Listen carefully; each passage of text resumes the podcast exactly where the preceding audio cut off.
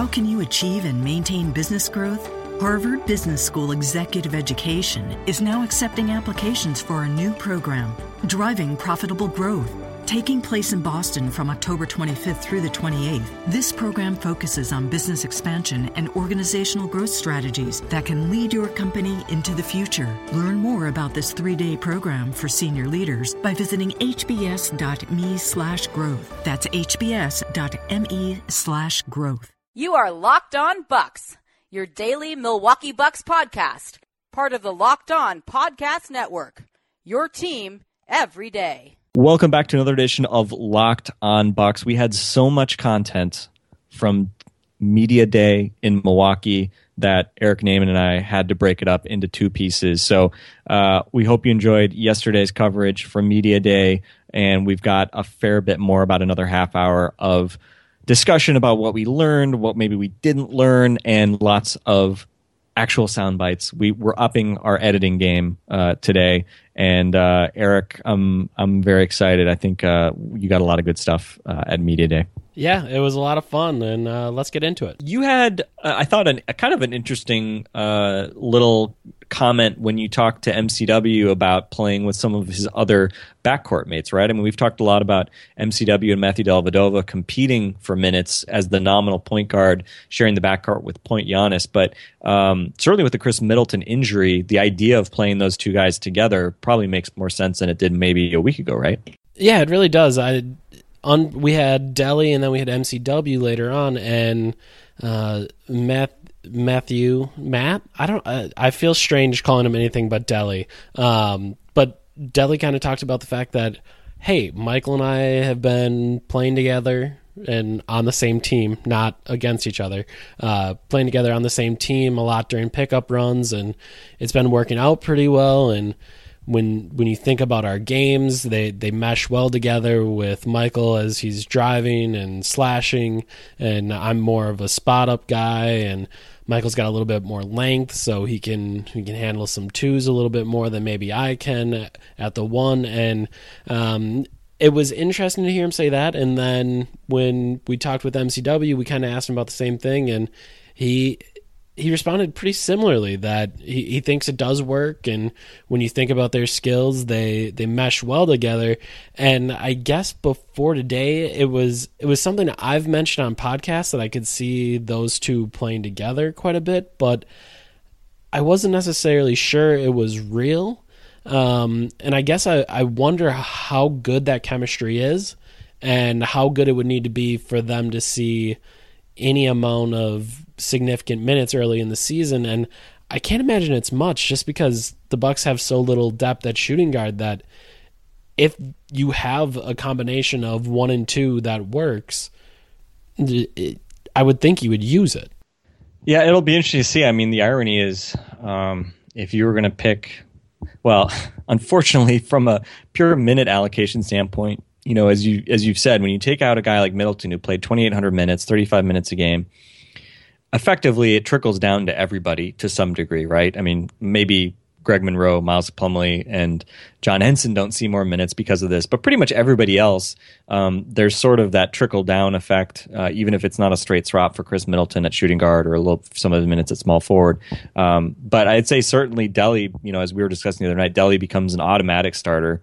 Uh, there's no question yeah. that you need his shooting in the starting five, and then I think Michael Carter Williams. Um, you know, as as just you kind of look in that backcourt and you say, okay, who has proven that they can be you know major minute NBA players and play you know at like average or better level. Now you can argue whether Michael Carter Williams has been solidly above average at any point in his career. I think he's definitely been average at, at certain points in his career. Yeah. Um, I also think he's probably better suited coming off the bench for the reasons we've mentioned. Um, but certainly, if I think he's a guy who you know if his minute expectations was maybe twenty to twenty five. Um, I think realistically, we probably figured he was going to play more just because he's MW. Um, but I think it became a lock that he was going to play 28, 30 minutes a game. Who knows, right? Just because there's there's going to be such a void, and um, even if he can't shoot particularly well from the outside, uh, his size and athleticism, if you can get him playing in that defensive system the right way, uh, he obviously can bring a lot and bring a lot of capability. Maybe against not necessarily the LeBron type wings, um, but maybe more shooting guard type guys defensively. So that'll be interesting to see. Um, speaking of those big guys. Um, I guess we didn't really learn anything. We didn't get any salacious details about the relationship between Greg Monroe, Miles Plumlee, and John Henson, right? I, I, saw the most controversial thing I saw all day was John Henson had signed a Manchester United jersey, um, famously because he's a Chelsea fan. Those those of us who are uh, hardcore soccer I thought it was I thought it was a fans. Liverpool jersey. Oh, you're right. No, it was Liverpool. That's right. And I'm guessing uh, Nick Monroe from the Bucks had something to do with that because I know Nick is a big Liverpool fan. Actually, a lot of people I know are big Liverpool fans. Um, but there's there's definitely a bit of variance. I think Dan Smichek is like a Spurs guy. I want to say, but they, there's a bunch of like it seems like everybody that I've talked to at the Bucks has has like a different Premier League soccer team. Um, but yes, you are right. I'm I'm imagining now, but it was a red team and. John uh, John Henson is a fan of the Chelsea, uh, the Chelsea Blues. Um, so that was interesting to see. Um, but eh, nothing really from those guys. Uh, pretty boring. I didn't even know John Henson was there until I saw a picture of him. Yeah, those three pretty much said what you'd expect them to say about playing together and uh, playing two bigs at the same time is something that Jason Kidd doesn't really like to do. Um, he's said as much in the past, and then he he kind of went and played Henson and Plumlee together. I don't even know how many, couple hundred minutes uh, there at the end of the season. Those two played together, so the Bucks don't like to do it.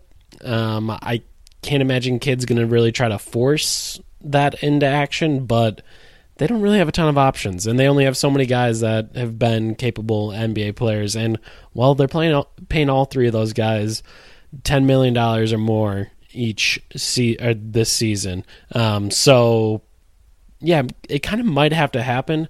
But all of them said pretty much what did you expect them to say? Yeah, I can play the four, I can play the five, I can play with John, I can play with Moose, I can play with Miles, I can.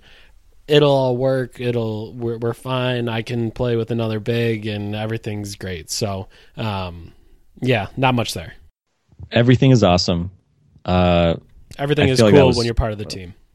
it's true. The one of our friend Steve von Horn's favorite songs and theme songs for certainly Media Day.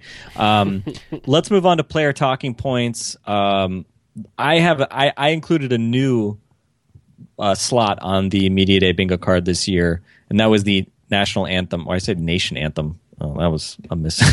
national job, anthem. Frank. Uh, yeah, that got like retweeted like 200 times a day too. So a bunch of people were like, "What? What is nation anthem? What kind of foreigner guy wrote this?" I was born in Germany, so I guess that that should too. Um, so Jabari Parker, as people who've been following the Bucks this summer may know, uh, you know Jabari's been outspoken about gun violence and issues that have happened in Chicago, uh, what's happened in Milwaukee. Um, I think he's come from a very positive angle, even before the Colin Kaepernick, you know, national anthem controversy started. Uh, and then he tweeted out a picture of himself wearing a Kaepernick jersey, sort of in support of um, Kaepernick, kind of, you know, and what he was what he was standing for in terms of, um, you know, again, uh, violence uh, against the black community, and and obviously a lot of kind of bigger issues that go way beyond. Um, standing or, or kneeling for, for the national anthem. Um, but that kind of had a led into a big question. I know we talked about it and, and it was a topic that I'm sure, you know, we wanted to hear just some, some thoughts on just where people were thinking. Um, and I guess it started really with, with Wes Edens, right? In terms of, um, how the league is, is viewing the national anthem. And then it kind of continued, but sort of didn't get asked in a very good way once Jabari got up there. Yeah, with with I had posed the question to the trio of Edens Kidd and Hammond, kind of about what was going on with them in the league, what was going on with them internally, um, kind of how all that was going, and I thought we we learned something interesting about Wes Edens. I'm on the uh, the group of owners that uh, is dealing with the Players Association on the, the collective bargaining arrangement. So a bunch of us were together last week in New York, and we talked to the league about it as well. And and then the uh, the league asked for our opinions about it. And I tell you, my own personal opinion is, um, you know, during the ESPYS when you had four of the best players in the NBA stand up and talk about the issue. Um, I couldn't have been more proud to be associated with the league. It was a real shining moment as far as I was concerned. And uh, what I said when I was asked the question, I think, is that it's not a marketing issue; it's an issue. And there's there's a question of how you address that and how what the best way is to. Uh, uh, to, to make that be a, a, position of awareness, and there's lots of different opinions about that. But the issue is a real issue. It's something that can be addressed with the team. It can be addressed in the communities, and that's what I'm really focused on. Is what is the the, the challenge of, of dealing with it, but the opportunity is then to do something meaningful to respond to it, and that's kind of how I think about it personally. So yeah, I, I thought it was interesting to hear that he said that he's actually a part of the group of owners that's dealing with the the players association and trying to figure out a collective bargaining arrangement. And it it was interesting to hear one that he was so involved because you never really know with owners because they have to have meetings like this regularly and they have to have committees and they have to be a part of the ownership group but you never really hear about how any of that works um, so it, it, was interesting to hear that Edens is taking on a role uh, there and then with Jabari I get the I guess the most interesting thing was uh, no one really asked directly are you planning on protesting during the anthem? Uh, have you talked about with teammates, anything like that? But uh, one interesting thing that I think he did he did say, and you kind of mentioned it, was uh, about the Colin Kaepernick jersey and that Instagram post he had. Just to start off with the Kaepernick jersey, I wasn't trying to emphasize that I might take a knee during the, during the pregame. Um, really, what I was just trying to point out was that I support a guy who stands up for what's right, a guy whose consciousness and his mentality is to create a better playing field for colored people. And I can't change the way my skin is. I have to live with that. So I just want to support what he supports. And his message is something that was heartfelt with police brutality and even with systematic racism. So I wasn't saying that you know, standing up or sitting down or whatever you do during the national anthem is is uh, acceptable. But I'm more of, important of the message that he brought, and that's what people should focus on too, is the, the message that he stands for. So yeah, uh, essentially, Jabari says, well, just because I, I put that Kaepernick jersey on doesn't mean I've already planned my my protest. It doesn't mean I'm going to kneel during the anthem. It doesn't mean I'm going to stand during the anthem. It just means that I was supporting uh, another black man that said what he had on his mind and he, he was representing the things that he believed in and I was kind of just supporting him for doing that. And I, I think if you've heard any of the things that Jabari has said throughout the summer, that's that's kind of along the same lines that people need to speak up and people need to uh, say what they believe and people need to try to make the community better. And i think we heard a lot of that again today. And it, it's I th- I personally think it's it's nice that Jabari and many of the NBA players are willing to take stands like that. And uh, again, that was something that Edens mentioned that the guys during the ESPYS, three or four of the NBA's best players were the guys that were standing out, and um, that's been something that I think I think that's part of what makes this entire conversation so interesting with the NBA is that these guys have been so far out in the forefront of talking about these issues that there's going to be I don't necessarily know a problem. I think the NBA will get it figured out, but there's going to be a lot of guys that want to make a protest and make a stand and make a statement uh, during these games and w- once the season gets started. Yeah, and I, I, think I give the NBA a lot of credit. And granted, I mean, you can say they have it easier because they, you know, kind of know the issue might be coming their way. Um, but I guess it, it, seemed kind of fitting given what we know about the NFL and and who runs the NFL that they would kind of be caught with their pants down. I mean, ironically, people didn't even notice Colin, Colin Kaepernick doing this for his first couple games of preseason, and then it kind of came this big bombshell. Um, and it just seemed like the narrative was, you know, talking heads against Colin Kaepernick, and then Colin Kaepernick, and you know, kind of uh, kind of spiraled out of control. Which, to be honest, I think for that issue, you know, regardless of where you come out on. You know the topic and the specifics of it, and how Colin Kaepernick did it, whatever it was this has gotten way more press and become way more of a talking point than it ever would have been if Colin Kaepernick had done something different, yeah. right? And and so the controversy has been effective um, in terms of getting this issue out there. And you know, it's not to say that anything's been figured out or whatever. And certainly, we're not going to figure that out on this podcast or um, you know on a Bucks website. But I, I, think it is an interesting debate and encouraging that the league, uh, in the NBA's case, is trying to get ahead of that and be collaborative with the players um, because I think you know the tone set by what we saw at the ESPYs. I think put the and put the NBA I think out in front of a lot of other leagues by putting those superstars out in front and you know doing it in a way that was diplomatic and positive and um, I think sets them up to hopefully do something that that makes sense and um, you know people can respect. I think that's the main thing, right? Is just let's just do something where everybody feels like you know they're being respected and and the views get heard. And so, um, who knows what what players will do? Um, I'm sure there'll be a lot of talk of that amongst players and coaches and, and ownership and all that. But I'm I think it you know and and selfishly through the, for the sanity of of people writing about these teams, it's also good to see. Um, but uh, but will be interesting, and um, I'm sure I'm sure at a minimum, um, you know, it's common for for Bucks players to have the chance to address the crowd before games. Um, I, I would imagine we may see something to that effect, uh, if not at the opener, um, at some point early in the season, where maybe it is Jabari Parker um, giving his view on on kind of what's happening, especially with Milwaukee being being part of that, um, you know, being part of those issues uh, in the the recent past and this summer. So we'll be interested to see. Um, moving on, um, you know, one thing we could have marked off our board is if there had been any juicy, you know, Greg Monroe, Michael Carter Williams deflecting trade talk and things like that. But I guess we didn't really hear anything about that, right? That that part was quiet. We just got the Greg Monroe surprised at his role. Question, yeah, I would right? say for the most part, I thought those two things were more interesting with MCW and Monroe. Like the trade rumors aren't really. There's not any new ones. um, they, it's the Bucks have been trying to trade both of them for most of the summer, um, and I think that's a very poorly kept secret. Hence, why they are still members of the Milwaukee Bucks.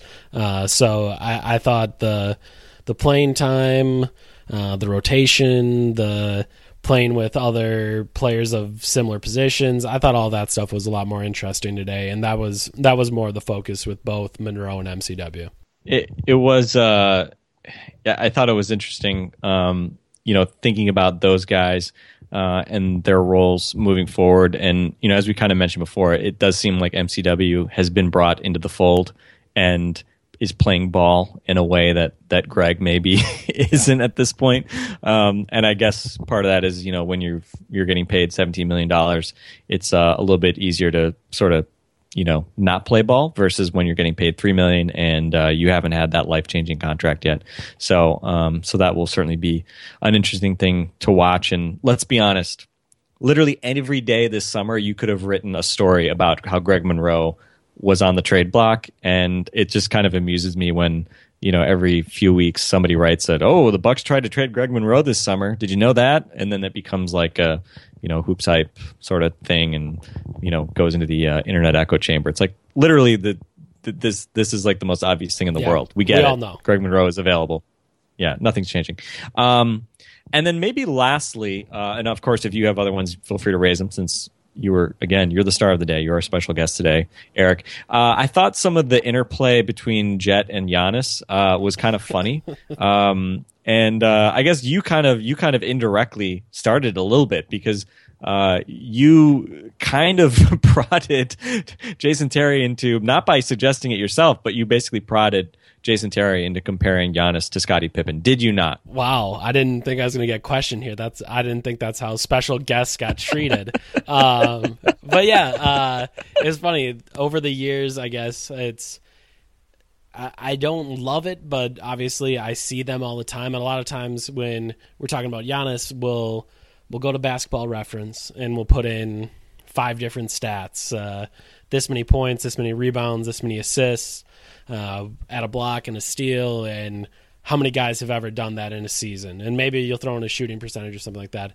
And one of the guys that always kind of ends up on, on the list is Shareef Abdur-Rahim. And uh, Shareef Abdur-Rahim had some great years in Vancouver and then ended up getting traded to Atlanta. And who else was in Atlanta around that time? It was Jason Terry at the start of his career. And I brought up Shareef Abdur-Rahim to Jason Terry, and uh, he didn't like it.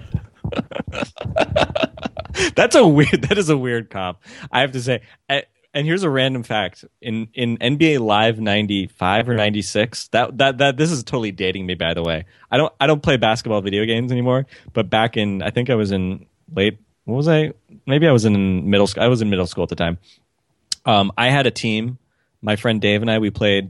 We played ironically with the Spurs because we were both David Robinson fans, and we put guys who were in college on our team, including Allen Iverson, Ray Allen, and friggin' Nice. Shareef Abdur-Rahim, That's very randomly. Uh, he did not play point guard for us, Eric. I will point that out. Uh, yeah. So really, my thought was, how can I get Jason Terry to make a comp? And I grabbed Shareef Abdur-Rahim because that's a that's a statistical reference that I can kind of somehow get there. Uh, and yeah, Jason Terry didn't like it, so so we'll hear his response here. One guy I thought of was Shareef Abdur-Rahim, who you played with earlier. in No your- way. No way. Shareef don't pass. Shareef been retired for seven years, and if I was open in the corner, he still wouldn't pass me the ball. So Giannis is a giver, man. He's so selfless. He sees the floor. He can play multiple positions. Uh, you can post him at the free throw line, the logo. Um, you can give it to him off the outlet. He's a one-man fast break. To- two totally different players. Only guy that has some semblance of, of, of Giannis is, is, is Scottie Pippen. I mean, the way he defended, the way he can facilitate and, and play the point guard at that size uh, is very similar. Um, another one would be LeBron. LeBron's just a little more physically uh, built than him, but Giannis is getting there. I know you've seen the muscles.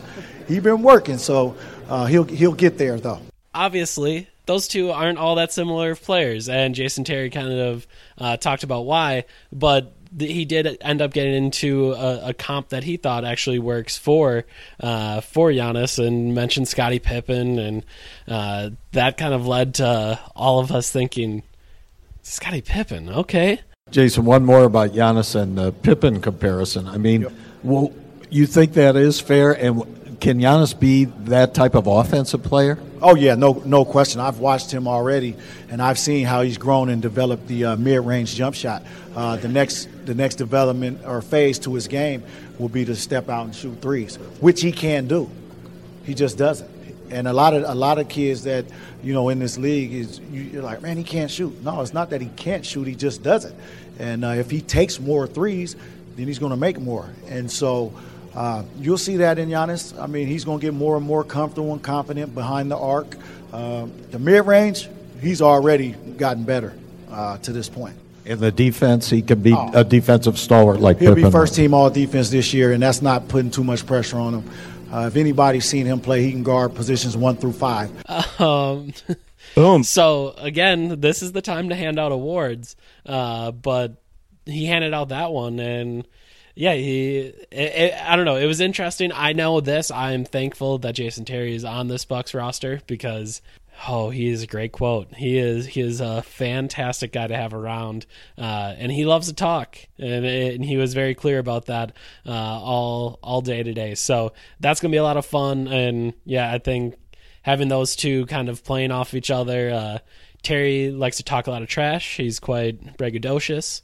Um, Giannis is precocious and at times a bit braggadocious. So having those two around each other could be could be a recipe for a lot of fun this season.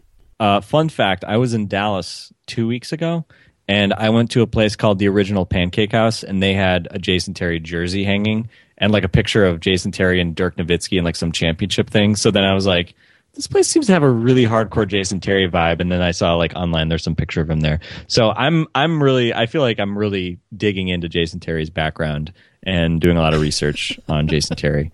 Um, and uh, I had some pretty good some pretty good brunch at uh, the original Pancake House in Dallas. Um, I'll have to go back and, and check out some more some more Jason Terry haunts.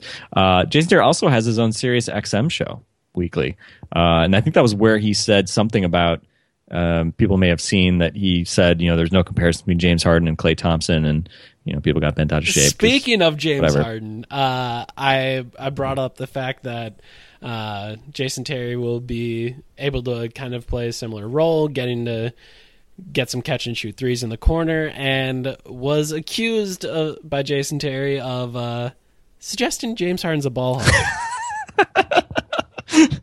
getting the chance to play with some of these young guys and your guy throughout the day, people have said, "Well, Jet's gonna be in the corner for a three. Are you excited to have that role again? You have guys that can create for you, and you get to kind of have that role.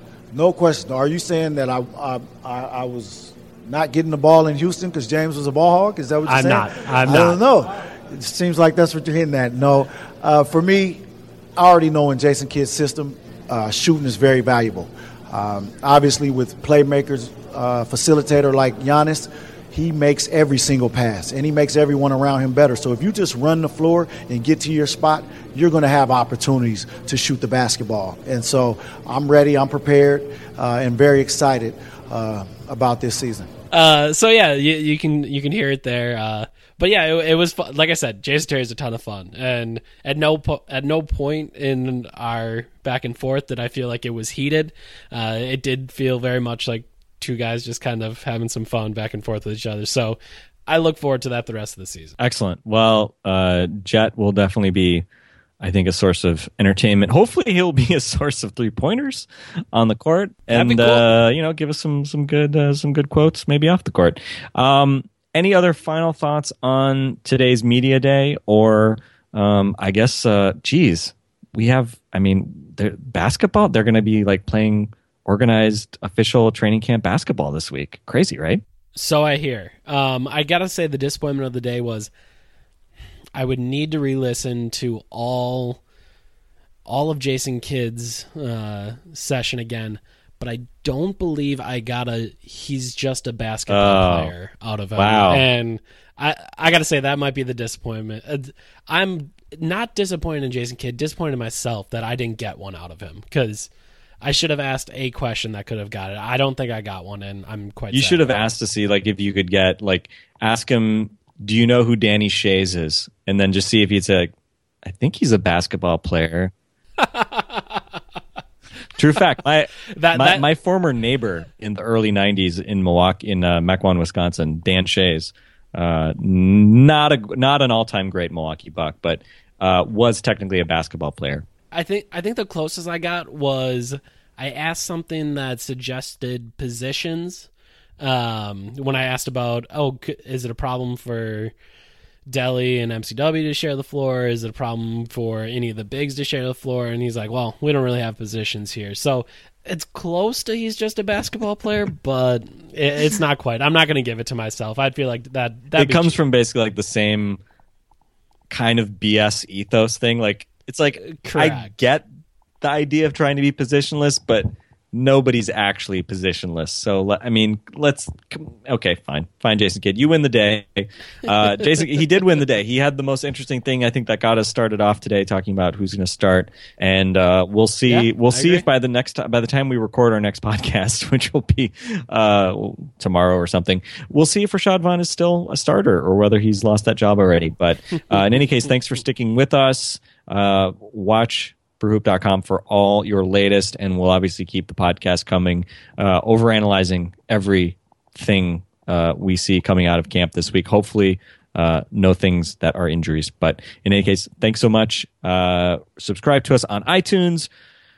Of course, give us those reviews. Write a review. Um, Eric, let's next time let's uh let's read some some give some shout outs to folks who've been nice enough to give us a review. We'll remember to do that. And uh, we'll talk to you guys soon. Basketball is here. Enjoy.